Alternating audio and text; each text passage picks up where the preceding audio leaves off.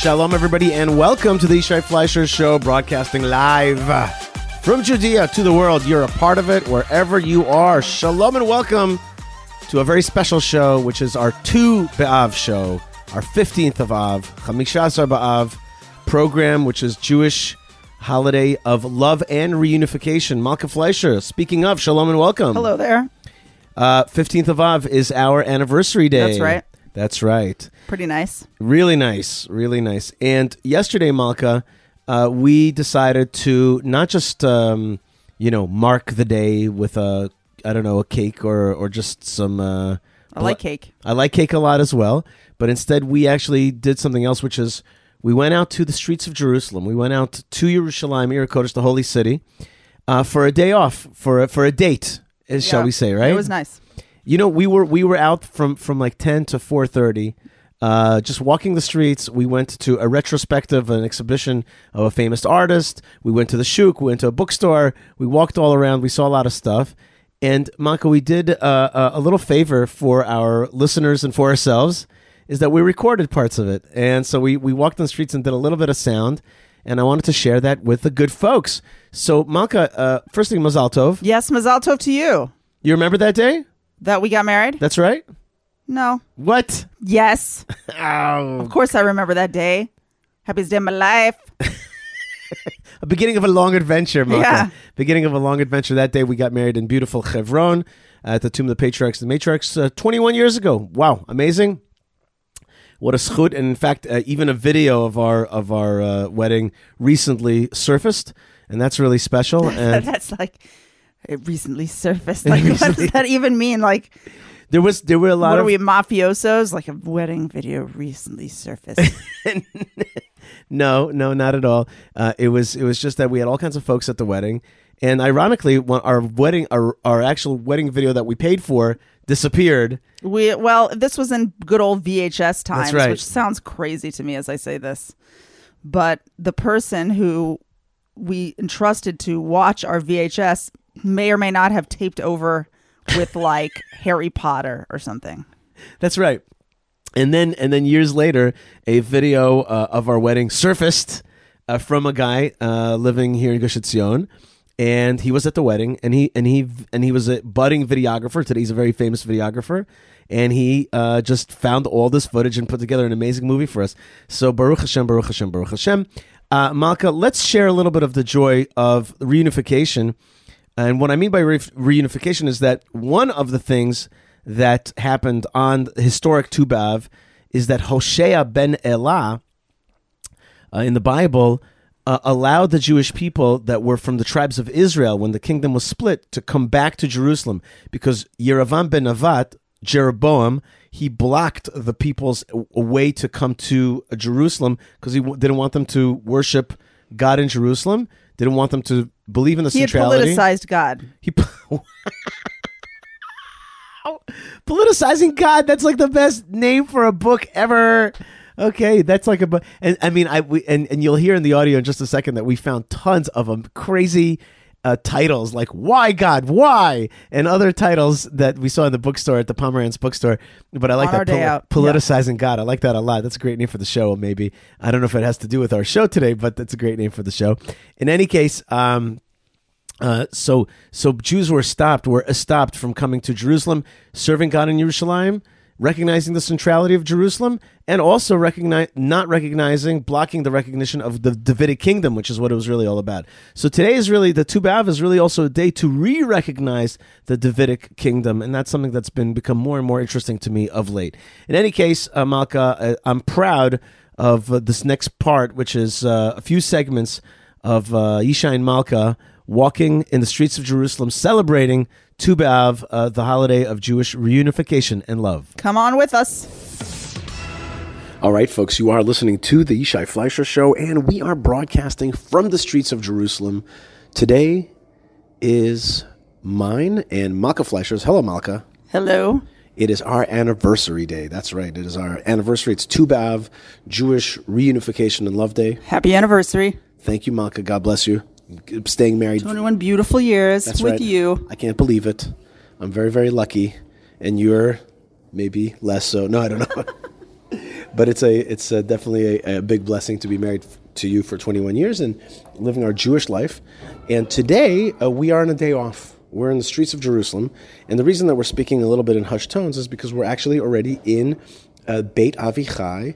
It's not a museum, but it has exhibitions, and we're right now in an exhibition of the great Russian Jewish artist Anatoly Tanchum Kaplan. And uh, his renditions right now, we're on the floor seeing all of his renditions of Shalom Aleichem. So it's a, suddenly we like, uh, without knowing it, we walked into Jerusalem into this ultra modern building, but we went right back into the shtetl, the shtetl of uh, of Rogochov and the, uh, and other towns, and really the stories of Shalom Aleichem. And it says here, uh, in a country that repressed Jewish tradition, Jewish life and tradition, the Soviet Union permitted one main Jewish writer, Shalom Aleichem, and one Jewish artist, Anatoly Kaplan. He died in 1980 in Kaplan. Say it the say it the authentic way. Kaplan. That's right. And he uh, died in Leningrad in 1980. My grandfather knew him and collected his art. So we have some of this art at home ourselves. Uh, but Beit Avichai did a great job at this retrospective, uh, at this exhibition. And here we are starting our day together, Malka. So what do you say? It's very beautiful. We just we've just walked in, and we're already listening to the little uh, cell phone tour.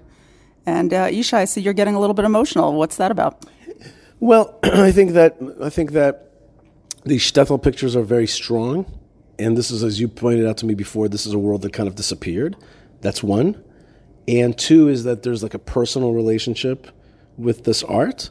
Um, like a family, a family connection. Right. this is like a, my, my, you know, my grandfather was into this guy, and he was, you know, curating some of his art. Not curating is not the right word, but collecting some of his art. And I know some of these paintings from my mother's house. You see that one over there mm-hmm. with the candlesticks, and of course the Shalom Aleichem, Shalom Aleichem tales. This is like, basically, we just walked into Fiddler on the Roof, like, but in Jerusalem. Right, but like the the like real Russian interpretation of Fiddler on the Roof, like so, it's like it's very very speaking all up and down your DNA right now. That's exactly right. That's exactly right. And it's our anniversary, so it's like, and we we always you and I always talk about Hungarian Jewry, which you're from, and Russian Jewry, where and Polish Jewry, where I'm from, and, and we're always talking about you know the the funny differences and and, and characteristic traits. Um, and and this art is very much uh, a it brings out characteristic traits. You could see, you know, I just saw one picture which I loved over here, Malka, uh, which is uh, this uh, just this Rebbe teaching a, a student. It's, it's just uh, yeah, it looks like a simple sketch. Like if you just walked past it really quick, it looks like a simple sketch, but it's uh, very it's full of emotion actually. That's right. That's right. And it's got this lamp. It's got a chicken on the bottom, and it's just like a rabbi learning with a with a book with a with a with a son or a student. Powerful stuff. Powerful stuff. Okay, Malka, we keep going uh, in the uh, in the exhibition here at Beit Avichai. And happy anniversary. We keep going today, and we'll keep recording along yes. the way. Let's see what we see. Oh, we forgot to mention that on the way we already got a serious uh, bit of uh, caffeine. Chocolate mint milkshake. Right, with coffee, I think. With, right, I think it must have had some coffee in there. Yeah, that's right. And it was it was from the famous Green uh, Bakery restaurant, coffee store. And so we just had some of that. So we are ready to go. We're caffeinated. We're Jewish. We're in Jerusalem, looking at the shtetl on our anniversary. Powerful stuff. And you're with us. So thanks so much. Let's see. Let's go see some more. All right, folks. Yishai Fleisher here. I'm walking in the streets with my beloved Malka Fleisher. Malka Yerushalayim Ir Kodesh on Tu B'Av the fifth, uh, you know, the Lubavitch Rebbe used to say. Aaron told me that uh, the Lubavitch Rebbe used to say uh, Chamishas For some reason, he would say fifteenth of Av. He would work it out. Malka, we just walked past a, uh, a whole scene that they have here in Jerusalem in the horse park of um, of people who received lung transplants and other transplants, and then a picture of the doctor who did this work at Beilinson Hospital. It's pretty impressive, and they look like all great, normal people with double lung transplants, etc. It was amazing. Yeah, I never saw an art installation like this. You know, we just came from the Kaplan exhibit, and then we stopped in an art uh, store. And then uh, we're not so arty, by the way. I just uh, you guys have been following us for a long time. How much do we talk about art? Not that much. But then we walked through the park here on our way to some Ma'oz falafel, God willing, and we saw this like art installation of like people looking not so happy, standing, sitting, and then and then next to like items of theirs that are of value or, or things that they do, like certain emblems for themselves. and we're like, "What is this unusual art?" And then we we got closer and we saw these are all lung transplant survivors, people who had a lung transplant six years ago, 18 years ago, and people who survived thanks to the modern miracle of science and Beilinson Hospital. Very cool. We are right now in the heart of town. We're actually next to the city tower. We're next to the famous Ben Yehuda Street. We haven't walked in Ben Yehuda in years, Malka. We might have to walk back on it. There's the juice place, the famous juice place that has like all kinds of crazy juices. We should get a juice. We're like eating our way through town here. Uh, and there's uh, the blood mobile asking people to give blood. And then this- that's Magen David Adom. and then, really funnily, this lady that we know uh, from Gush Etzion, she just bumped into us, and she's this like, she's this classic British lady, and she just gave us a whole story about this shidduch that she tried to make that was broken. This this what do you call shidduch in, in English is. Uh, Uh, a match. a match of, uh, of a husband and wife, but they broke it off right before because the wedding invitation had some incorrect stuff, and the husband wouldn't change it so that they would move. Exa- they could get married exactly on Tu B'av, and either the wife was too uptight, and the, or the husband was too uptight, and they couldn't come to an agreement. They broke off the marriage after there was an invitation, and she showed us the invitation in, in her hand. You know what, Mark? It was so funny to me. I'm sorry. I don't mean to laugh at anybody's expense, and I and I firmly want to believe that actually shows you that that Hashem makes matches, and when a match is not good, then you know uh, it's better to break it up before than you know earlier than later, and that making a match uh, is not easy. So I'm very thankful for my match with you because it wasn't easy for me. Uh, I know to find my uh, betrothed, beloved, uh, the one, uh, the match. Um, but there was a moment there where this British lady with her high pitched voice was showing us a a wedding invitation of a wedding a wedding that didn't happen, and she was speaking in her in her you know very quirky British voice, and and and she's telling it to you about on Tu B'Av. We're talking about a match that didn't work out. And it, and it was in Jerusalem under an olive tree over there, and it That, just of course, right after we go to the Kaplan exhibit, which is all about like life in the shtetl, and it was like, and then they, you know, she wanted this and he wanted this, and I'm sitting on the side. You're having a conversation with her, and I'm looking at this, and I'm like, I don't know these people. I don't even know what we're talking about, but we're having like a very heated conversation About who's right, who's wrong. about, that we have never met in our lives, about their broken, sad uh, relationship. And I'm just like, this is the Jewishest thing that's ever happened, and we're still in the shtetl. Right, I felt like we were right back into those paintings. It was just like Shalom Aleichem stuff. It was like it was like she was the matchmaker, and and the match didn't work out, and one day my, my you know my head's gonna fall off and kicked by a horse. Goodbye, Golda. Yeah, no, goodbye. Yenta, Uh, Yenta, goodbye, That's Yenta. right. it was great stuff. It was really great stuff, and very very uh, Tu B'Av. Okay, we march on Malka uh, to our next destination, which is uh, no doubt uh, Maoz Falafel, and I can see already that you're that you're um, uh, you know looking a little anemic because you need you need some falafel and some mini salads and a little bit of spice. Stat. So onwards we go on our uh, on our anniversary day, walking in Yerushalayim. All right, folks, Yishai Fleisher here in the streets of Jerusalem. Just walked out of the Pomerantz bookstore. Wow, holy cow, Malka, what a world of information.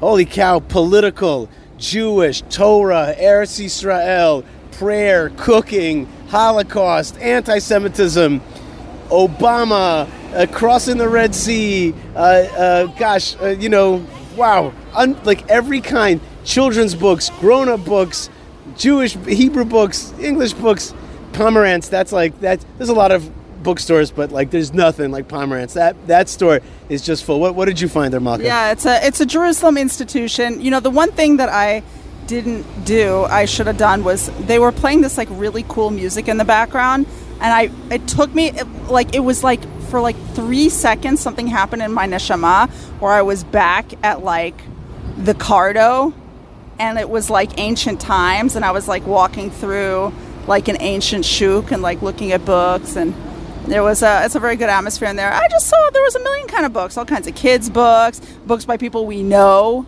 Right, our friend Zev Maghen, John Lennon and the Jews, our friend Ruthie Blum, uh, to Hell in a Handbasket. Oh, Which oh, wins the which wins the title award. there was a lot of titles. There was also Why God Why, How to Believe in Heaven When Things Around You Seem Like Hell, or something like that. I mean, there was a lot of books. The Devil That Never Dies, Anti Semitism. Right. There was a large anti-Semitism section. we were sitting there to relax for a few minutes, then we had to leave. Yeah, we're like, I don't know. And then we were like, do other countries have these like suffering sections of the bookstore?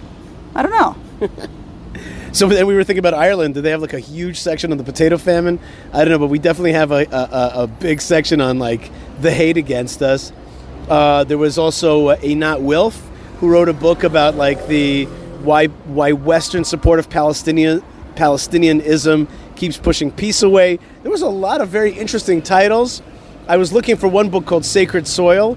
It wasn't there, but then we picked up the Twelve Tribes.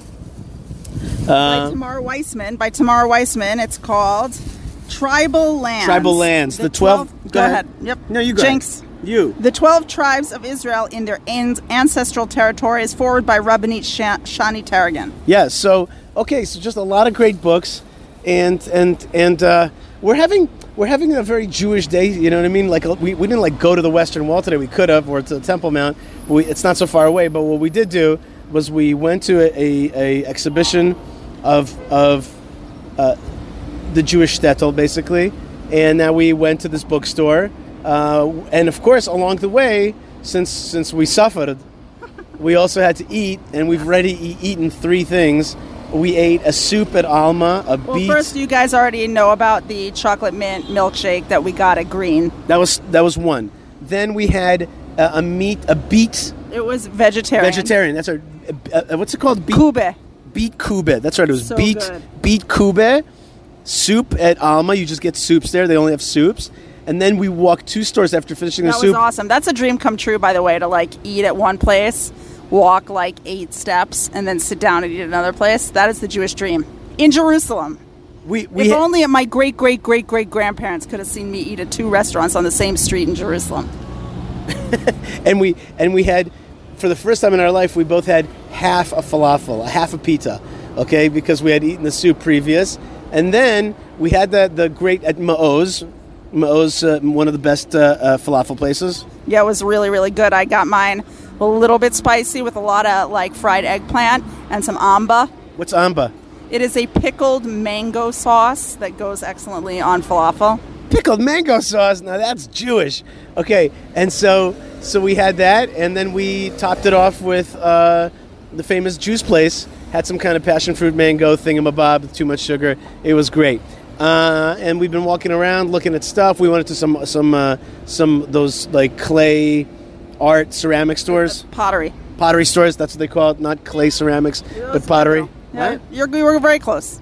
Okay, and uh, it's hot outside, but we're staying to the shade as per my wife's uh, uh, requests. We, we always find the shady areas. And then we uh, just finished up the bookstore, and now we're off to the Shuk, Malka. We're off to the Shuk, uh, to the to the uh, Machane Yehuda Outdoor Market. We're walking Yerushalayim on Tu B'Av. Lots of folks are stopping us also along the way. People uh, say shalom.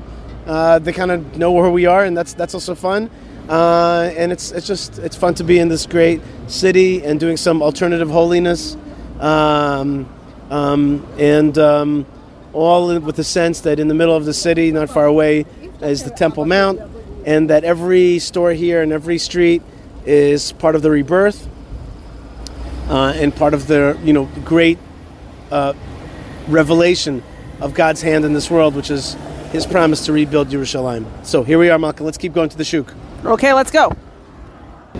All right, folks, Yishai and Malka on our uh, day off, day in walking Yerushalayim, just just finally took a day off of work and doing what I think is one of my favorite things in the whole world, which is just to walk around the streets of Yerushalayim, especially in, in what's called town, you know, the center of Yerushalayim. And as is uh, as traditional, we went to the shuk, to the market. We just went to Hatch, and we just got ourselves two. What are they called, Malka? Froze. Two frosés. It is rosé that is froze. It is unbelievable, and I definitely am feeling. Right. Uh, I'm right the level before tipsy. So Yeah, uh, we're, not, we're not day drinkers or barely ever drinkers, but you know, it's our anniversary, so we wanted to do something special. We got a little daytime cocktail and are walking through the shuk. Just got our plastic cup with our froze, and we're walking up and down, and it's just wonderful to see there are so many people and so much produce that's gorgeous, and bread and olives and eggs and cool clothes from India. and and delicious, incredible pastries and cakes that are some of them are like super European looking, and some of them are super Eastern looking, and it all comes together here at the Shuk with all these great people. And uh, you know, we've I guess the theme is the shtetl for this week's broadcast. But I again, I like I sometimes think if, if you know my great great great grandparents had seen me walk through the street drinking frosé with my Jewish husband, uh, you know, with all the huge amounts of bread and and peppers and pineapples and watermelons and beautiful hats and magnets, they would have just thought to themselves, "We cannot believe it. This is like the absolute dream come true." And uh, the shuk is filled with with smells, with sights, but also sounds. And maybe you hear some of the sounds, the great sounds of the shuk. And you're talking about the shtetl, but this is not the shtetl. This is very much the Middle East. It's a Middle East style shuk or suk outdoor market. Uh, as you said, filled with fruits. There's also great fish. You didn't mention the fish. I'm a big fan of the Sorry, and fish. cheeses and meat. That's butchers. right. And lots and lots and lots of people. Folks from all over, visitors, tour groups, regular folks, all kinds of colors, and there's just a tremendous energy here. Um, and we are drinking frosé. We are drinking frosé uh, here. Uh, but but there are a few places that really um, people say that if you want to see God's hand in Yerushalayim, it's it's the shuk because it really is a place of plenty. It does show you the life. It's it's it's full of energy and life, and it's full of people right now. It's going to be totally packed tonight, and then Fri- thir- but יחידת אננס בעצם.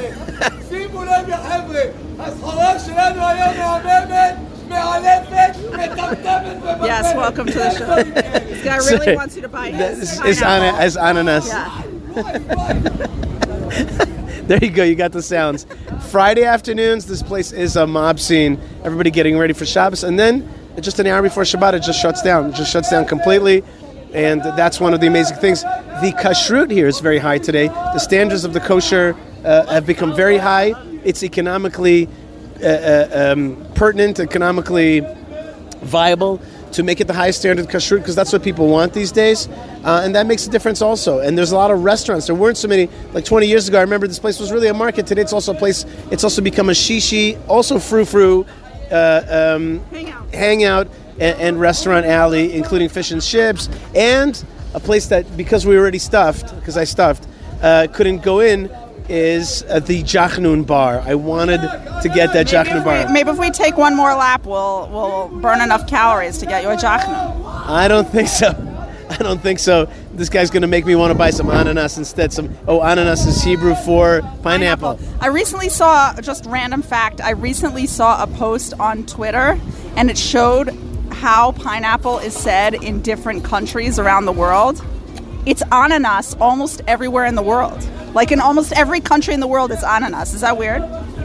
I did not know that. That's a And- piece of information for you.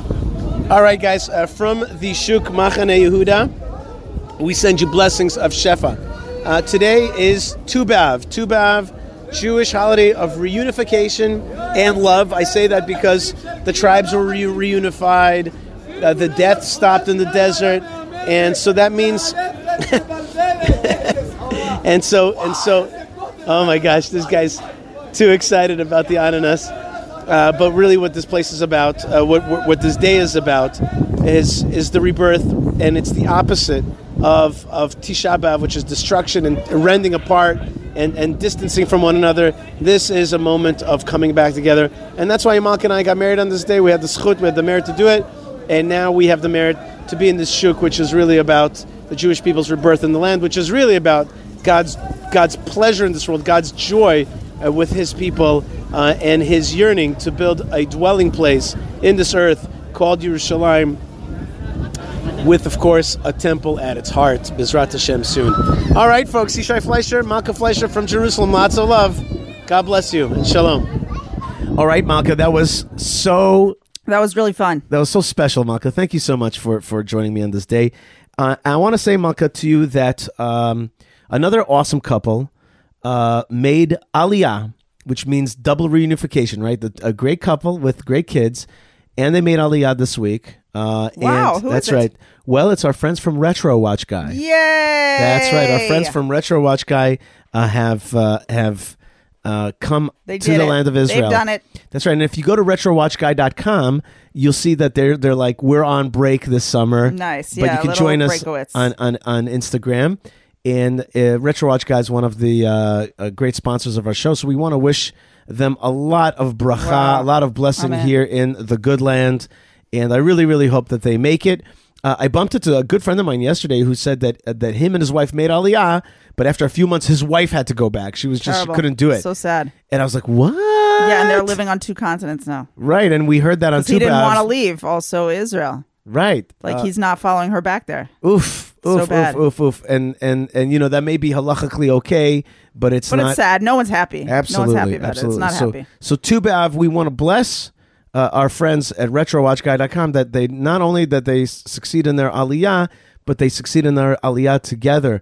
It really, if you want to know what aliyah is like, it's a little bit like implanting an organ and in, in, into a body, and you're already like a grown organ somewhere in another body in America, let's say, and now we're replanting you here. Now it could be that you're from this tribe and from this place, and the, the air is good for you, and the people are good for you, and everything is good for you, but it's still a process of um, of I don't there's there's a technical word for it when the organ gets accepted uh, into the new host. And and that's what it is. It takes a little bit of time, and at first you need a little bit of rest, and you're dealing with a lot of issues, and and flip it out, and and then with time it starts to pump and flow. And I just want to really bless everybody with a good uh, with with good transplantation. Yes, I mean Amen. And that's also part of Tu B'Av, which is really like ah, you know, like like that like- is weirding me out a little. is it? Okay. All right. Sorry about that. All right. Uh, so that's retrowatchguy.com. And speaking of that, Malka, uh, you got to feed that the, the that transplant, and that is through Okay. Prohibition Pickle.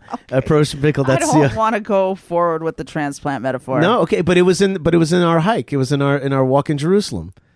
Remember what the Oh, what that's the- true. That's right. No, there, there's a thing there. Weird. Yeah, there's a thing there. There's a thing there. Malka, the good folks at prohibitionpickle.co.il make you have deliciousness in your life, uh, Jewish deliciousness. Shtetl deliciousness with Jewish liberation Yes. in the land of Israel, okay? Uh, and that uh, includes weddings, bar mitzvahs, and, and everything you need, including Shabbos. And I recently had everything spicy that they make is great. I love it. So that's prohibitionpickle.co.il. Uh, Malka, uh, we can't go any further without hearing from our great Rabbi Shimshon Nadel, who has a special for us on the meaning of Tu B'Av, on Tu B'Av. Uh, and so Rabbi Shimshon Nadel, who Mazel also, tov, that's right, who also celebrates, excuse me, his his wedding anniversary. They got married on the same day as us, Mamash. Literally. Yeah, they're in the same number of years married as we are. Wow, wow, wow, wow, wow, yeah, wow, so wow, wow. he he always, he often reaches out to me on our on our twin wedding anniversary. Baruch Hashem, Baruch Hashem. And so, and so, Rabbi Shimshon, take it away.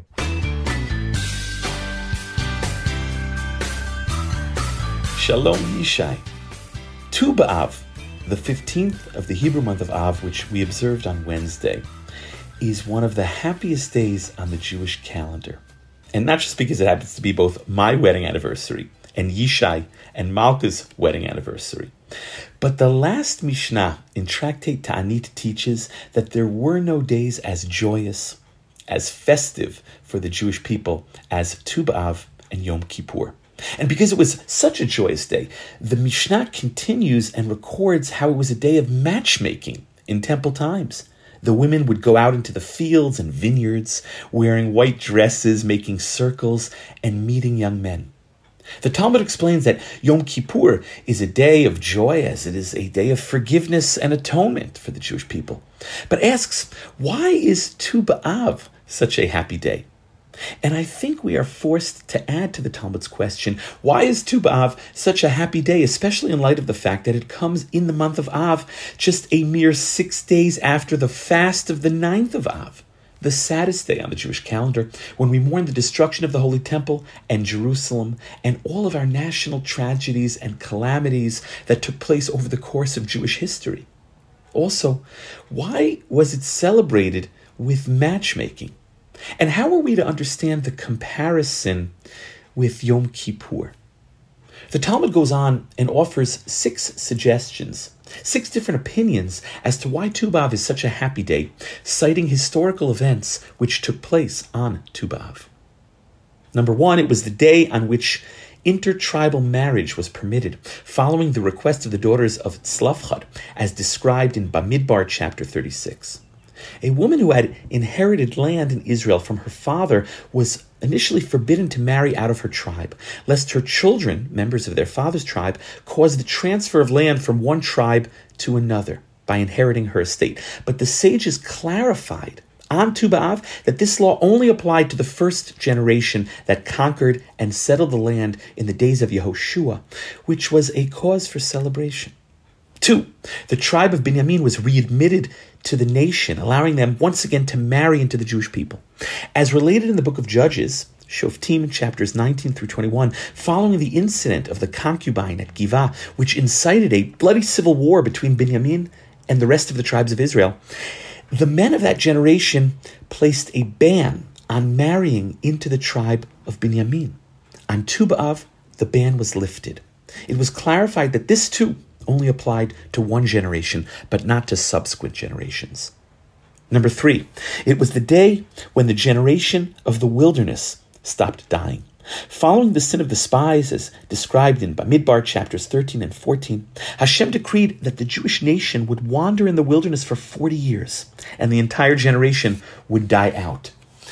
Each year, on the ninth of Av, the anniversary of when the spies returned with their report, the people would dig their own graves and lie down in them, and some would never get up. But after 38 years of wandering, it was on Tu B'Av when the dying finally stopped. The Talmud adds that until the generation of the wilderness stopped dying, there was not the same intimate level of communication, the same level of prophecy between Moshe and Hashem. Four, Tu B'Av was the day when the roadblocks and sentries that the wicked king Yeravam ben Nevat had placed were finally removed. These roadblocks and sentries which prevented Jews from ascending to the Holy Temple in Jerusalem for our pilgrimage festivals. As recorded in Melachim Aleph, the first book of Kings, Yeravam led a revolt against Rechavam, the son of King Shlomo, and the rightful heir to the throne, tearing the nation in two and proclaiming himself king over the northern kingdom of Israel. Yeravam built golden calves and idolatrous temples in Beit El and in Dan, and placed roadblocks and sentries, preventing the people from ascending to Jerusalem, lest they be swayed to return to the God of Israel and join or rejoin the kingdom of Judah. These roadblocks were finally removed on Tu B'Av more than 200 years later by Hoshea ben Elah, the last king of the northern kingdom. 5. Tu B'Av was the day on which the slain of Beitar were finally buried. Following the Bar Kokhba revolt, which took place between 132 and 135 CE, the Romans would not permit the Jews to bury their dead. The dead of Beitar, the last stronghold and fortress of Bar Kokhba's supporters. For 15 years, their remains were left scattered on the battlefields. When on Tu B'Av, the dead were finally brought to burial.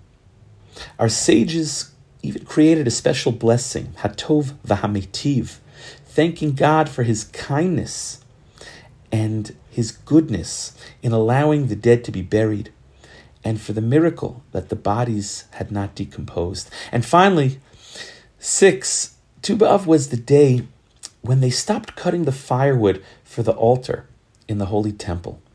As the days begin to wane and get shorter this time of year, the sun is not in the sky for as long, and the wood cannot properly dry, the Talmud explains. So they stopped preparing the wood for the altar. And this day was known as the breaking of the axe. The Talmud adds that now there is more time to study Torah. The Talmud presents these six suggestions, six reasons, six events which historically took place on Tu B'Av to explain why the day was so happy. But which one is it? Is there some sort of underlying theme, some motif, some common denominator, some connection between all of these events? In one word, reconnection. Tu B'Av, historically, was a day of reconnection, reunification, and restoration, while the fast of the ninth of Av is a day of mourning, a day of disconnection, desolation, and despair, the day which saw so many tragic events throughout the course of Jewish history, a day of distance and separation between Hashem and his people. Tu B'Av is a day of reconnection, reunification, and restoration between Hashem and his people. And this finds expression through all of those reasons, all of those historical events which the Talmud cites. They are events that represent this reconnection, reunification, and restoration. And maybe that's why the Mishnah lumps Tu B'Av together with Yom Kippur, our Day of Atonement, which is also a day of reconnection, reunification, and restoration with Hashem and His people. It's the day on which we were historically forgiven for the sin of the golden calf, when Moshe descended from the mountain with the second set of tablets, and it's the day on which we receive forgiveness, pardon, and atonement each and every year. And maybe this is also why Tu B'Av was celebrated as a day of matchmaking during temple times, because the relationship between man and woman, between husband and wife, is evocative, is symbolic of the love between Hashem and his bride Israel. That intimacy, that closeness, that connection, which was restored on Tu B'Av. The Mishnah concludes with a verse from Shir Hashirim, the Song of Songs, which alludes to the wedding of Hashem and his bride Israel, which took place at Mount Sinai. The wedding canopy we stood under, so to speak, when we entered into a covenant with Hashem. And the Mishnah continues with a promise of hope and redemption, alluding to the rebuilding of our holy temple, the place of our true rejoicing. May it be built speedily in our days. Because real connection, reunification, and restoration can only be achieved with the restoration of our holy temple. Wishing all of the listeners a happy Tu B'Av and blessings from Jerusalem.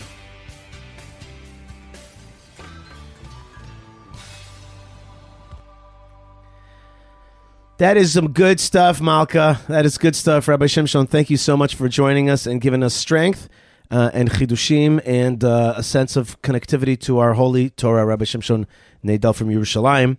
Uh, and speaking of Yerushalayim, you got to go on that Temple Mount if you can. If your rabbi lets you, or if you don't ask the, that rabbi and ask somebody else, I don't know. but like the point is that you, you there's a, there's an amazing opportunity in our life and our time to go up to the Temple Mount in holiness and purity, halachically correctly, uh, but with that amazing spirituality. That's that's the next aliyah. That's the next. That's the next aliyah revolution. Is the Temple Mount? That's the aliyah revolution of the Temple Mount. Speaking of which, Yishai, Yes, our ma'am. son pointed out that he saw in the news. Oh wait, I didn't. I didn't. I didn't make the plug. Which Oh, is I'm sorry. High on the Har. High on the Har. High on the Uh, amazing on Instagram as well. The the work that they're doing. Uh, join the tours. Be part of it. I'm proud to be associated with highonthehar.com, uh, and uh, they're making a difference in in the consciousness of the Temple Mount in our lives. It's an Aliyah revolution. So I just wanted to say that that our son pointed out that he saw in the news that you know we brought in there was with great fanfare and tremendous cost a para aduma, a red heifer, was brought to the land of Israel from somewhere in the United States. Um, rabbis have been looking for years for this para aduma. What do we need the red heifer for? Because in order to have the um, the impurity of death um, taken off, you have to do a special kind of cleansing. Now you know that if we go to the mikvah, you get rid of a certain kind of tuma, a certain kind of impurity, and that allows you to do all kinds of things in holiness that you weren't uh, able to do without going to the mikvah. But there's some things you cannot do until you get a certain other kind of. It's like a different kind of detergent. Like without this other kind of detergent, you can't get off the other kind of spiritual impurity, which is the impurity of death. Um, the solution for this is a special kind of cleanser. It's called the para aduma, the the red heifer. You you um, ritually uh, slaughter uh, the heifer and then you burn it. The ashes are put in water and diluted, uh, like any good cleanser, and then you can sprinkle it on the people. And when the people get the little sprinkle, this this uh, impurity goes away. So they brought this, and uh, the the uh, the what's it called? Not ramifications. What's it? Specifications. The specifications for what is a para aduma, what counts as a red heifer, are all kinds of stuff, including what certain hairs that grow in a certain way, and then and then you can't it can't ever have had an, uh, a yoke on its back. It can't even have touched its back, and um, all kinds of stuff. You have to be super careful with this thing. So, so the rabbis, there's certain rabbis who've been looking for this thing for a long time. They finally found a potential candidate for the red heifer, and they spent like tens, if not hundreds of thousands of dollars to bring it from the from the United States to Israel. They brought it. There was like a week where you could go look at it in Shiloh, uh, ancient biblical Shiloh, where the Mishkan, the tabernacle, used to be before it came to Jerusalem, and and uh, then they put it away in an undisclosed location. You can no longer see the paraduma, and no one knows where it is. And why is that? So our son saw on the news that Hamas is very upset because they think we're about to build a third temple. And they came out publicly and said that they are angry because it looks like the settlers are trying to build a third temple. And so when you uh, when you publicize High on the Har, for example, this was all uh, in, re- in regard to High on the Har, When you publicize a place like High on the Har, people have to understand that the return, this Aliyah, the next Aliyah to Harabayit, is the next Aliyah, and it's like on the horizon in a major way. Wow. And there are early adapters who are going up now. Um, but of course, you know, you, there are major limitations because, as we said, there's no paraduma. Uh, you can't. There's many places that you can't go, and obviously, we do not have a temple. In theory, we don't seem even close to a temple. But uh, but this is the next thing. This is the next aliyah. Well, I'd like to say uh, that you can just move over Hamas, okay? Because we are coming up uh, in holiness and in awesomeness. You know, Malka, it's an interesting thing. I didn't expect you to go on this monologue. Of, I didn't um, expect me to go on this monologue. of the red heifer.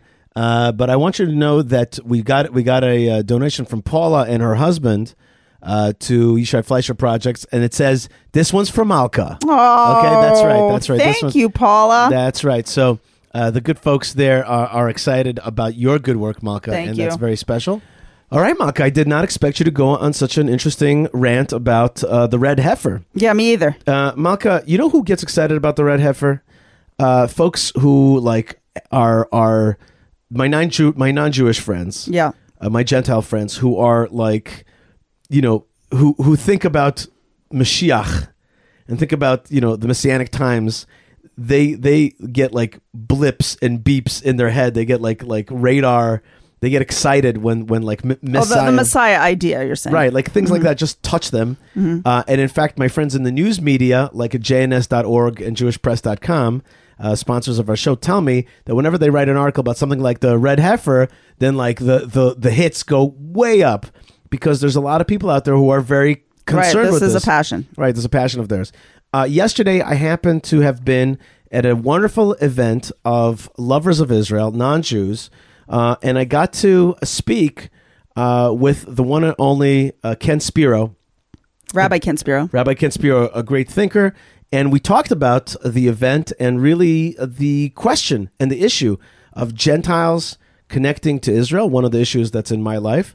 Uh, and uh, he had a lot to, to say, and that was really very special. Also, on our Tu B'Av day, this was the very end of our Tu B'Av day, uh, I got to go to this event with you and meet Rabbi Ken Spiro. So here we go. All right, folks, Yishai Fleisher. I continue my journey here on Tu B'Av, the 15th of Av, Jewish Reunification and Love Day.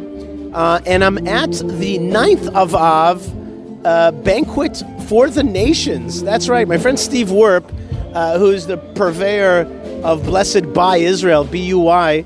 Uh, Blessed by Israel. It's basically stuff from Israel that, that goes out to the world uh, and you can you can you know buy stuff there and from Israel, and it's a way of blessing Israel. Well, he's been uh, passionate about about starting this kind of movement for the nations, and you know that I'm involved with a lot of folks that uh, from from the world. Uh, that want to connect to Israel, want to bless Israel, want to be part of it, and there's a huge spectrum of people like that. Uh, oftentimes, they come from the Christian evangelical world, but others as well. You know, we have folks from the Muslim world as well that come to it. But the bottom line is that the nations see that God is doing something, and that's what this evening is about. I am joined by master tour guide, master author uh, and friend uh, um, Rabbi Ken Spiro, who is here in Yerushalayim. And I didn't expect you to be here today. First thing, you're looking great. You working out these days? What's going on? Yeah, yeah. You know, the older you get, the harder you have to work to start looking the same. It doesn't work anyway, but I'm, I'm trying hard. Yes, absolutely. Like what? Tell me. Come on, What give us give us a little Well, bit. First of all, I work out every day. Either swim or, or resistance train every day, and I do intermittent fasting.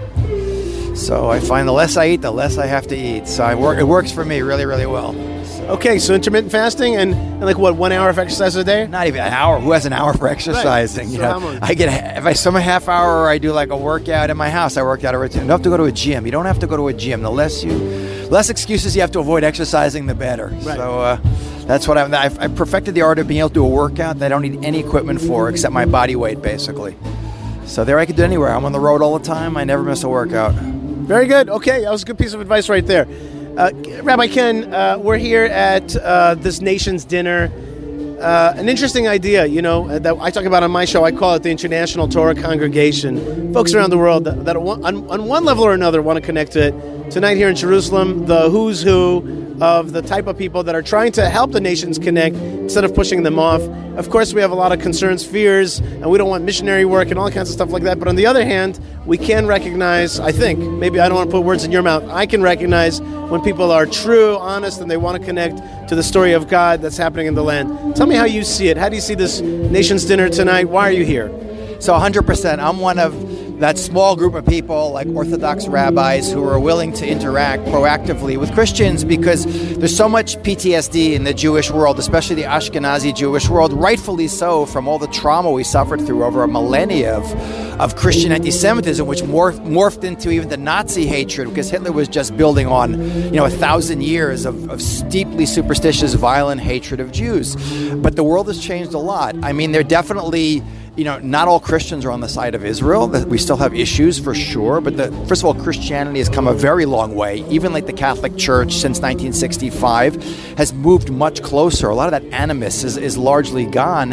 And in a world where we are so being picked on by so many people to alienate those people who truly, truly do love the Jewish people and love Israel. We need all the friends we can get. And these are people, my interaction with them, and I've been doing this for years, is these are people who take the Bible very seriously. You know, they, they see that when God says to Abraham, I'll bless those who bless you and curse those who curse you, they truly believe that they're going to be judged by how they treat us. And I'm more than willing to, to welcome these people in 100%. I mean, there's a lot of, I get from a lot of other religious Jews, they just want us to, you know, con- like all come to Israel, so the Messiah will come. It'll be Jesus, and then we'll all convert. I, I say to that, you know, I say first of all, what would you rather have? Those kind of people, or the ones with the white hoods burning crosses outside your synagogue and your JCC? And when I speak to these Christian audiences, I speak to a lot of them. I speak to every CUFI group that comes to Israel, pretty much. Um, I say, look, guys, we got to we, we agree on a lot of stuff. That there's a God who runs the world. There's an absolute standard of morality, the deterministic view of history. I'll tell you what. Well, let's agree to disagree on a few things, and let's you do your work with the Christians who need to be strengthened spiritually. There's a lot of Christians just paying lip service to Christianity, like a lot of Jews not taking God seriously either. I said, you do you do your work, I'll do mine. We'll bring the Messiah, and if he's Jesus, I promise you guys can baptize me.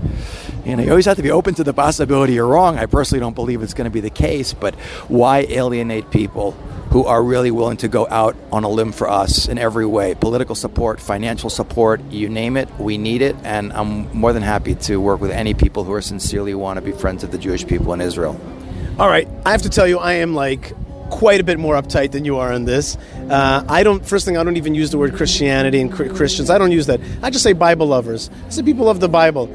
And I'm much more uptight about the latter part of what you said, which is I don't need your support. I don't need your love. You want to? That's good for you. That's a blessing for you, but I don't need it. If it happens, then that's wonderful. And if it comes, I'm willing to work with friends. But it's not because I need support that I that I need your. If you see God and you want to get close to Him, then part of my job is to send God and truth into the world. And I certainly can't agree with what you said about about you know whether they're messiahs, right? I can't. No, that's not that's not me. I don't buy that. I don't buy for one second, and I don't buy the veracity of the so-called you know the Christian Bible. And and, and I'm sorry, like to me, you know that borders on idolatry and problematic things. But if people want to come out of that towards me, I'm happy to do that. So I'm, and that's why I don't speak to every Kufite group, and you do, right? Because you're you're more, should we say, open-minded to it, and that's fine. That's great. You know, what I mean, there's a spectrum, and you're an expert, and I, you know, your your credentials are, are, are, are excellent out there. But th- I just I just wanted to speak that out because there's a there is a spec just like amongst them there's a spectrum. There's a spectrum amongst us, and yet I'm here at this dinner. Uh, you know, for example, I'll give you another example. I'm anti-Palestinianism. I'm I'm right wing, but I'm for the Abraham Accords, and I'm for pro-Israel Arabs and Palestinians. So okay, there's a spectrum there. All right, How, what do you think about what I said? Yeah, I hear it. I mean, again, I am possibly a little more like open to things. And first of all, a lot of what I say is for humor value and to break down walls. And I like. I'm a big believer that you gotta you gotta live and re, you know. uh, You're right on a level of look. God runs the world. Ultimately, we don't really need anyone. But I also believe you don't want to rely on miracles. You want to take whatever support we can get from whoever is willing to give it to us, because you know redemption is going to come one way or another, and it's like a birth that's always referred to. I'd rather it come as quick and easy as possible. So I'd rather make use of anyone who's willing to side with us. But also, Yishai, I'm also a big believer on a much more holistically larger issue outside of Israel itself that the world is really dividing between people. And this is where I agree with you 100%. People who believe, because it's not about your so much your specific religious belief theologically. It's about whether you believe there's a God in the world, there's an absolute standard of right and wrong. Because that, I believe, is the much bigger issue of whether there is, you know, truth, untruth. It's not just about of narrative, what you feel about things emotionally. You know, the Jewish understanding of God is, by definition, God is reality and truth in the ultimate sense. We say Hashem Elokechem Emet. He is truth.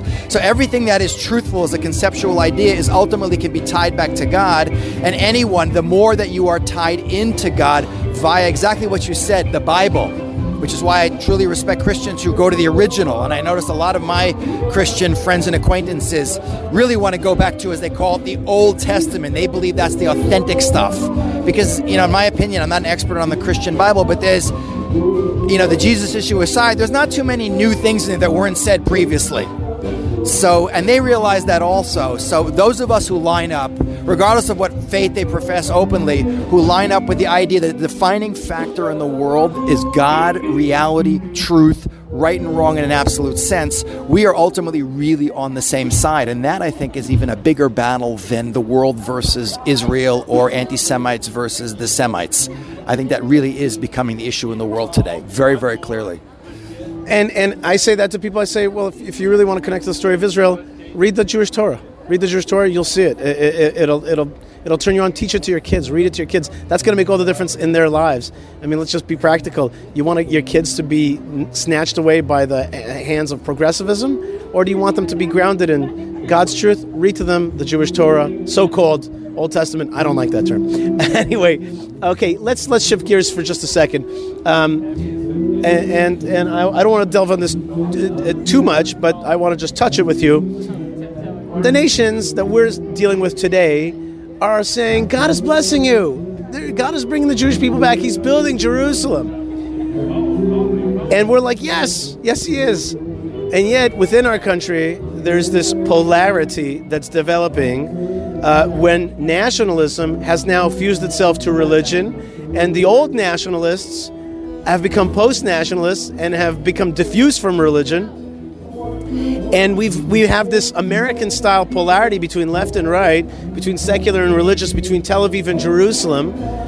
And sometimes I want to say it's just exaggerated. It's not really what's happening. But then other times I'm like, wow, there really is a strong divide.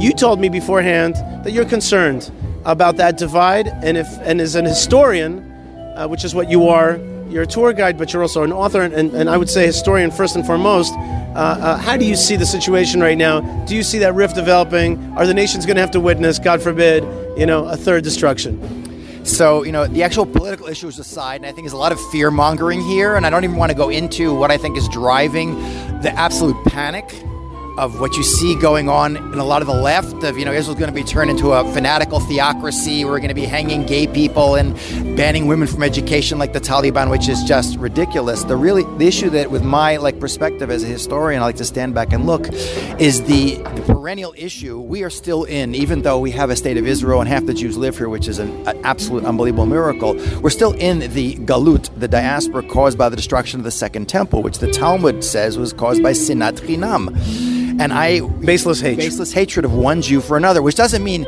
no one hates another person for no reason. By the way, they say they call it causeless hatred, but the way I understand this is is and it's not a uniquely Jewish thing. Often people who are the closest to each other fight the most. It's the smaller differences that often make the big arguments amongst people. And I always, when I speak to audiences I'm on, I hate to use the word a crusade about this, but you know, the, the rift that exists between the Jewish people is a much bigger threat than the external enemies that face us. The fact that Hezbollah and, and you know the Iranians are like getting all excited because they think Israel's imploding is a bigger danger. Not because we're really imploding, but because they see the weakness and they see the opportunity to pounce on us. And when I'm speaking to almost all my audiences nowadays, I always like to close with the fact that we have to. And since we're on Tu B'Av, which is like sort of okay, the Jewish Valentine's Day, it's about love and it comes right after Tisha B'av, which was the destruction caused in the Second Temple by the civil war that was taking place within the Jewish world. You know, I always look at it as God sitting there saying, "My children, if you want to kill each other, I can't stand to watch. I'll send someone from outside to do it. I'll send the non-Jews to do it." We have to make a paradigm shift as the Jewish people to recognize that we have to love each other. And any parent, especially if you have teenagers, gets this point. You don't always like your kids, but you always love them. We have to start dealing with our fellow Jews, even the ones who are living in the other extreme is saying, look, I don't agree with you, but you're my brother, you're my sister, we're part of one family.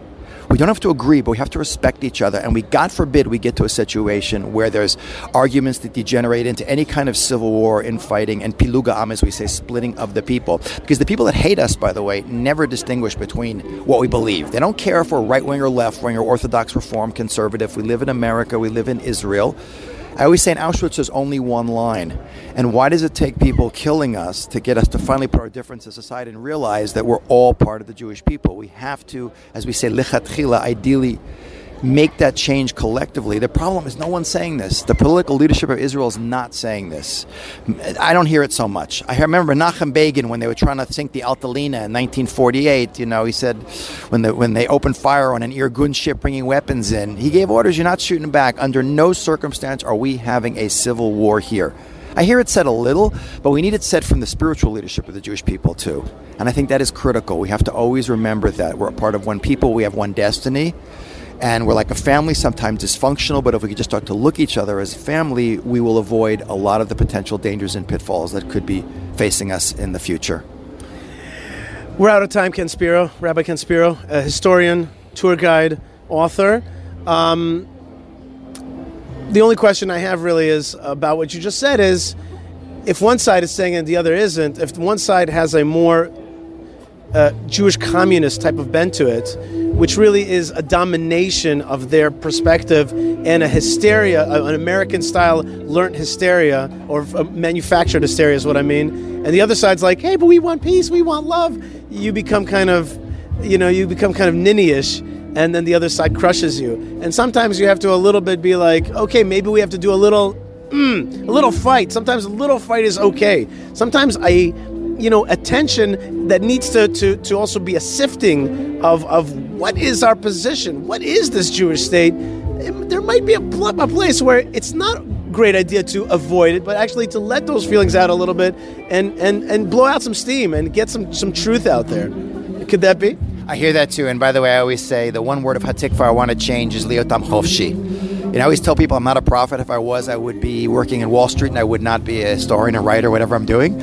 But our, our mission in this world has never been to be like everyone else. We have a unique mission in this world, but we have to be selling that mission with love to the people who are in the middle. If you know when you're debating, you're never going to change the mind of the guy you're debating, but there's a lot of people floating around in the middle and our job, as those of us who are connected and are supposed to represent God in Torah, is to reach out to those people with love and show them that you're part of us, not that you're you're the enemy of the other side, because that's a lot of the fear factor. Is they're they're, they're getting all this messaging about how we're going to basically force them to be like us, rather than doing it with the love. And I think that really is the bottom line: is being proactive, like we say in the Hippocratic Oath. First, do no harm And then begin by just smiling and showing your fellow Jew that you care about them.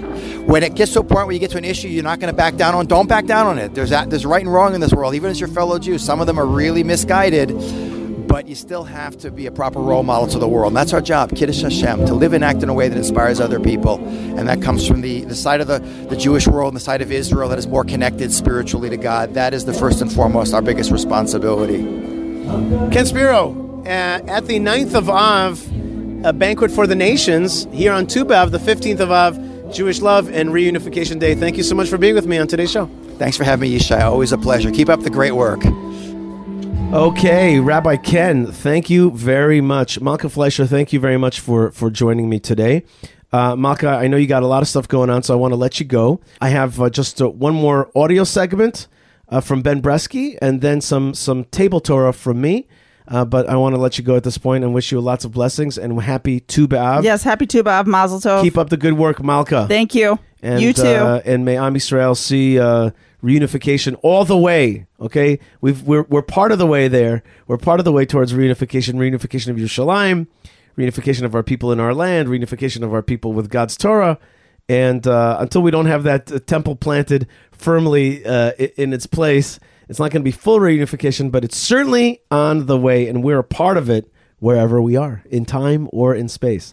Malka Fleisher, thank you so much, and Shabbat Shalom. Thank you. Shabbat Shalom. All right, folks, let's go on right now to a segment with uh, our very own Ben Bresky, who has an interesting uh, beginning of segments, more than one uh, series on World War One, and here is his take on Jewish soldiers in the First World War. This is a moment in Jewish history. World War I was a watershed event for the world in general and the Jewish community in particular. As I mentioned in the previous episode on Tisha B'Av, the outbreak of the war began on that date, the 9th of the month of Av, a day of mourning on the Jewish calendar which commemorates the destruction of both the first and second holy temples in Jerusalem. It was also on this date that Germany declared war on Russia, August 1st, 1914, and in the following days many other countries entered the war. Many Jewish soldiers fought bravely for their respective countries, but there had not been an actual Jewish fighting force since the days of the Romans. The Roman army destroyed Jerusalem and sold many of the Jewish population into slavery.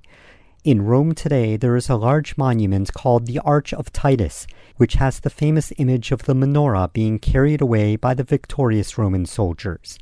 I personally visited the Arch of Titus with a Jewish group, and we stood there and sang Hatikva, the national anthem of Israel. This menorah was once a symbol of Jerusalem's defeat, but it later became the symbol of the Jewish Legion. The Ottoman Empire, centered in Turkey, had controlled the land of Israel and much of the Middle East since the 1500s.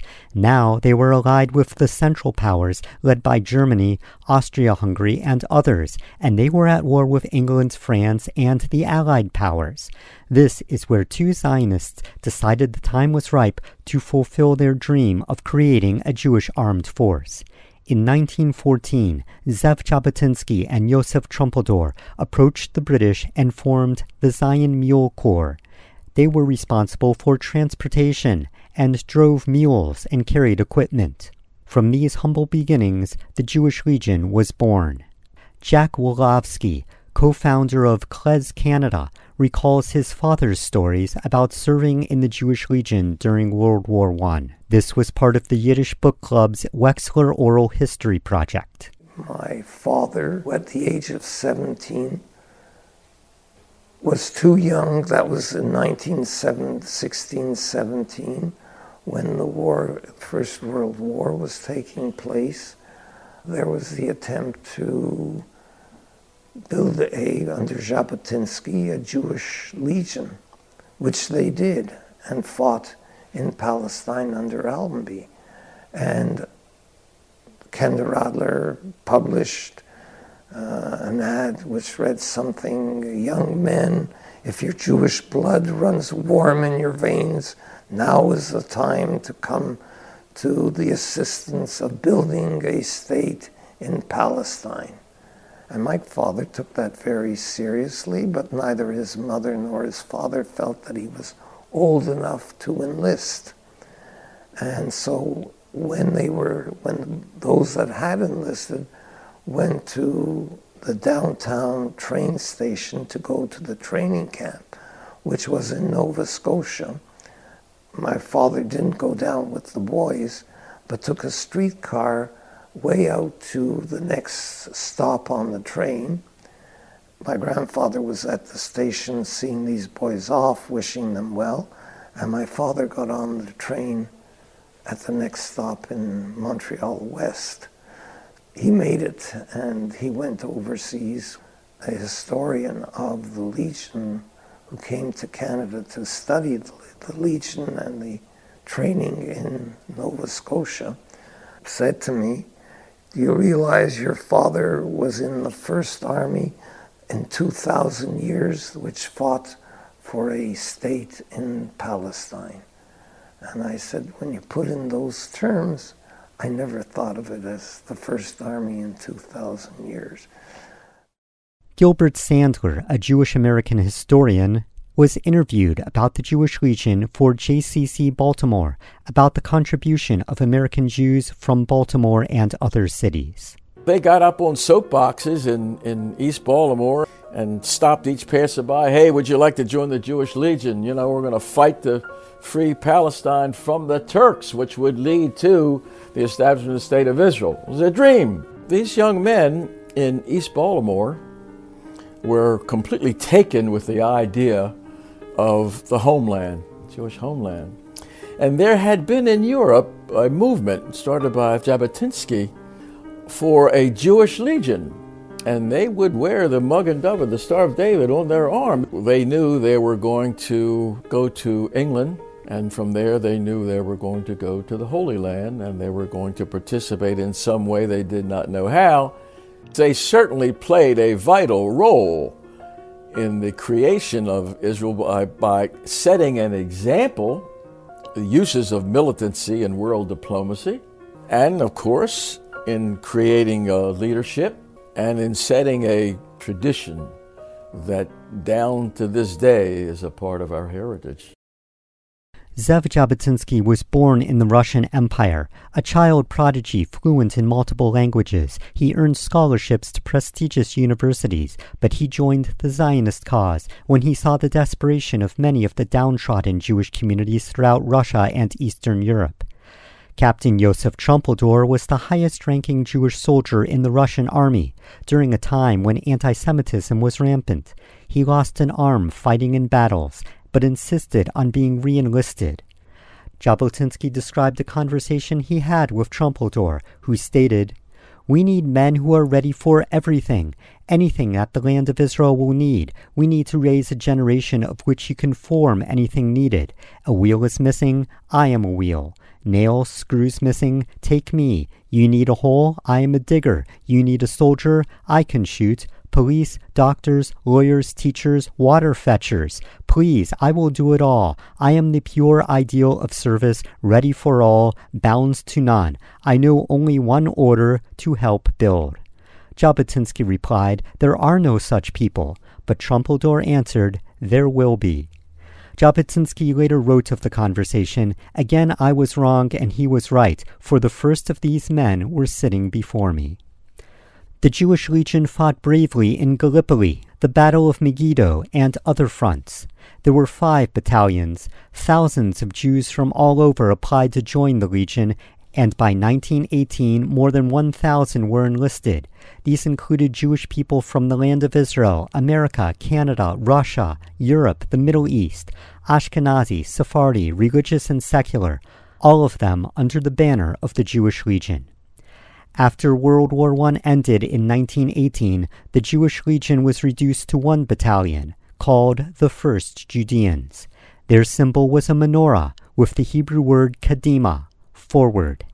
Zev Jabotinsky, who had visited Rome and seen the Arch of Titus, decided to take this symbol of defeat of the Jews from 2,000 years ago to be the symbol of the first Jewish fighting force in modern times. There were non Jews who helped create the Jewish Legion as well. The most important was Colonel John Patterson. Born in Ireland and a soldier in the British Army, he gained fame for his bravery in action before meeting Jabotinsky and Trumpeldor and helping them train the Jewish Legion. He defended his Jewish soldiers against anti Semitism from other soldiers and from high ranking officers, and later became an advocate for Zionism. The following is from his 1916 memoir, With the Zionists at Gallipoli. Many of the Zionists whom I had thought somewhat lacking in courage showed themselves fearless to a degree when under heavy fire, while Captain Trumpeldor reveled in it. The hotter it became, the more he liked it.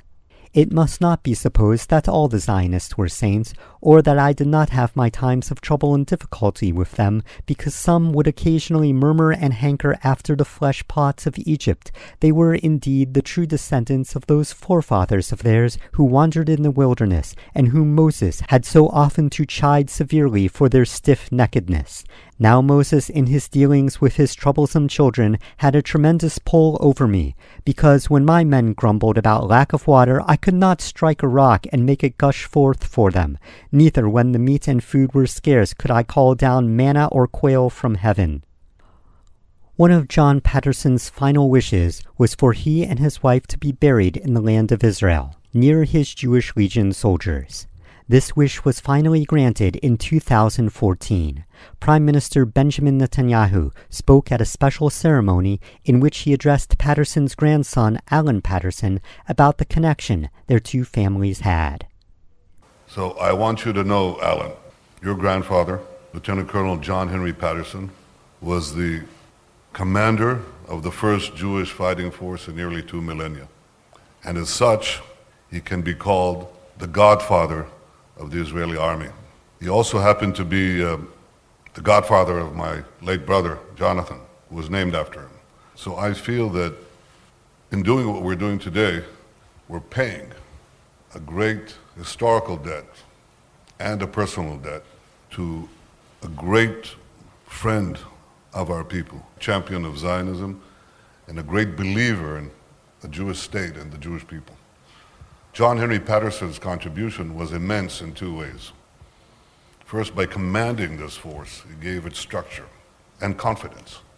The biggest obstacle in the recreation of Jewish independence was the ability of the Jews to defend themselves. This capacity had been lost completely in the diaspora. The Jews who were known in antiquity as great fighters, from Joshua, David, the kings of Israel, the Maccabees, Bar. The Jews were renowned for their capacity to fight and defend themselves. They didn't always succeed, but they always resisted their tormentors. That capacity was lost over the centuries until the Jews became wind tossed leaves, unable to defend themselves. And the idea that Jews could take up arms and fight and be perhaps among the best fighters in the world, this was viewed as lunacy. And your grandfather immediately saw the great potential of these Jewish warriors. The soldiers of the Jewish Legion went on to become the soldiers of the Israeli Defense Forces when Israel became an independent country in 1948. This has been a moment in Jewish history. Thank you to Yishai Fleisher. Thank you to all the listeners, and shalom. All right, folks, we've had an amazing show so far with uh, Yishai Malka on a walking trip, and uh, Rabbi Shimshon Nadel, and Rabbi Ken Spiro, and Ben Bresky. Thank you very much, Ben, for that great segment. Uh, and thank you very much to uh, some of our other sponsors, including Kosher Cycle Tours. That's right. Just like I've been walking around all these places in the land, you could bike through it, and I'll do it in style, with kosherness, with with prayers, with great bicycles. KosherCycletours.com. Highly recommend it. It's also global uh, in great places around the world where you could see God's glory uh, on a bicycle. KosherCycletours.com. Uh, and who else do we have here? Oh, yeah, that's right. Uh, if you're coming to the land of Israel and you're planning a trip, you need some help. And I recommend Kaplan Custom Tours, uh, which help you oversee every detail of your trip. Uh, with a lot of with a lot of experience, um, you can do family groups, shul groups, youth groups, missions, bar bar mitzvah trips. Uh, it's really you, you're going to need that help to do it just right. mokaplan at gmail.com, M O K A P L A N at gmail.com. And finally, if you're trying to transfer some cash into the land of Israel, which is a mitzvah and a good thing, and if you especially need uh, to buy real estate and do something big, uh, check out our good friends at the money transfer place of called uh, called Change 86 Dark Currencies. Just write to Yossi Y I Y O S S I Yossi change86 at gmail.com or you can write to me yishai yishaifleisher.com and i'm happy to connect you. All right uh, last segment of the show is a little bit of uh, of torah table torah. And i just wanted to get a few uh, verses with you uh, together in from the the torah portion of Eikev which is in devarim and uh, the devarim is deuteronomy Eikev is starts on the chapter 7 verse 12 of the book of, of Devarim, of Deuteronomy, there's a lot of incredibly important verses here. For example, Veshamarta et mitzvot Adonai Elohecha, lalechet bedrachav oto. And you shall keep the commandments of the Lord your God, to go in his ways and to fear him to go in his ways. God wants us to go in his ways. He wants us to go in his ways. And what are those ways?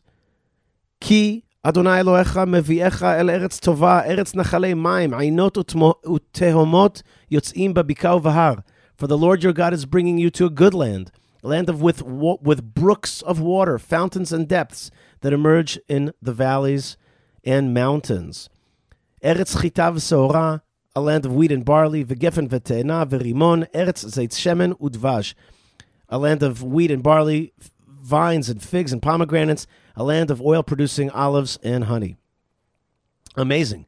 Uh, and and it's and then it teaches us the uh, the commandment to bless God after eating bread, after eating and being satiated. V'chalta v'savata, you shall eat and be sated, and you shall bless the Lord your God for the good land that He has given you. God has given you a good land. Bless Him. He's given you so much. Bless him. And we bless you right now, God. We let bless you right now. At this very second, we say thank you, Hashem, for the good land and for everything that you've given us uh, for our life. And then there's this amazing verse. I'll read in English first. But you must remember the Lord. No, you know what? The verse beforehand. And you will say to yourself, My strength and the might of my hand has accumulated this wealth for me. Don't do that. Instead, Verse 18, but you must remember the Lord your God, for it is he that gives you strength to make wealth and, and to make to make to make success in order to establish his covenant which he swore to your forefathers as is this day. וזכרת את אדוני אלוהיך כי הוא הנותן לך כוח לעשות חיל למען הקים את בריתו אשר נשבע לאבותיך כיום הזה. Meaning to say, God gives us the strength. God gives us strength in this world. And when we have strength, again it's it's a blessing it's it's the right thing to do to bless him to thank him for the strength that he has given us he's given us that strength that means we have strength but it's from him don't don't deny that the strength is in your hands or in your mind or in your heart do it but then thank Hashem because you know that he has given you that strength and and this these verses that are chapter uh, 10 verse 12 uh, that I'm about to read to you, I'll read it all in English. This is my verses for understanding why there's no way that the Jewish people could serve any other God or be swayed to serve any other God. Listen to these verses and how simple they are in the book of Deuteronomy. Look how clear they are. And look how nothing could replace that. And now, O Israel, what does the Lord your God ask of you? Only to fear the Lord your God, to walk in all his ways, to love him, to worship the Lord your God with all of your heart and with all of your soul to keep the commandments of the Lord and his statutes, which I command you this day, for your good. Behold, to the Lord your God belong the heavens and the heavens of the heavens, the earth and all that is on it. Only your forefathers the Lord desired to love them, and he chose their seed after them, you, out of all the peoples, as is this day. You shall circumcise the foreskin of your heart, therefore, and be no more stiff necked. For the Lord your God is the God of gods, the Lord of the lords. He is mighty and awesome God who will show no favor and he will take no bribe. And meaning to say, uh, uh, God says, like, serve me fully. Don't, don't, don't, don't sway. Don't, you know, buy into other names. There's one name of God. It doesn't have any other names. And and anybody who's trying to sell you that he's got other names is mistaken. It, the, the, the, if you follow the Torah, it is clear he's got a name. And that name is Hashem. That name is God. He's got a name. He doesn't have any other names. He doesn't have any other ways to serve him.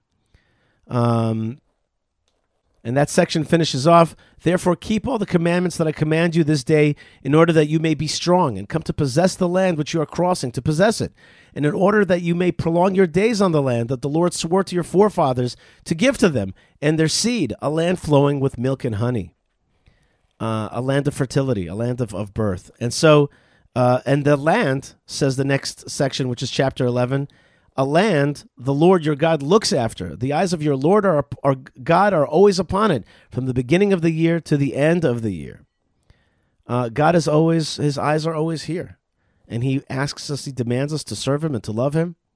Uh, and and if we do that, then the Lord will drive out the nations before you, and you will possess nations greater and stronger than you. Okay, and things will work out right.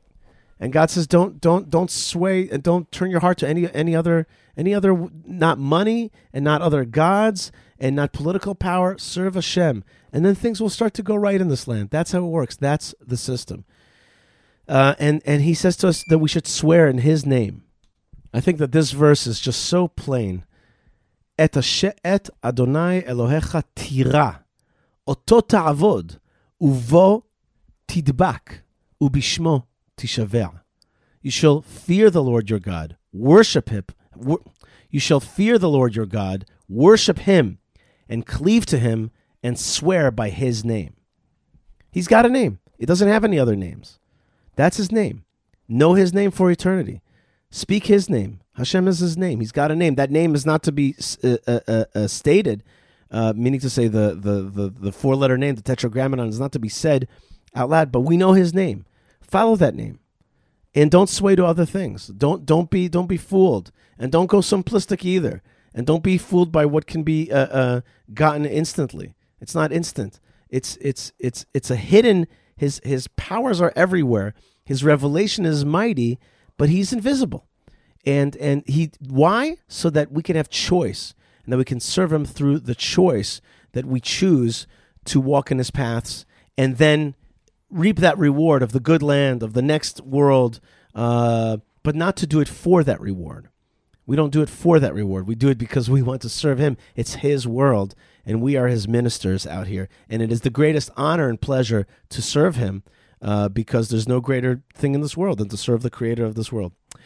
All right, folks, uh, that's the Yishai Fleisher show for this week. We've had a lot of fun. A lot of uh, we've gone to a lot of places, but one place that we haven't gone to yet is Hebron, the Jewish community of, and I have the great and awesome privilege of working for the forefathers and mothers, and uh, for uh, the director general of our community, Uri Karzen, and uh, for the beautification of the sites, and for the, for the tourism of the sites.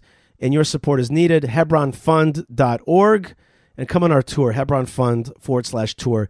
It's an amazing experience with the great Rabbi Simcha Hochbaum.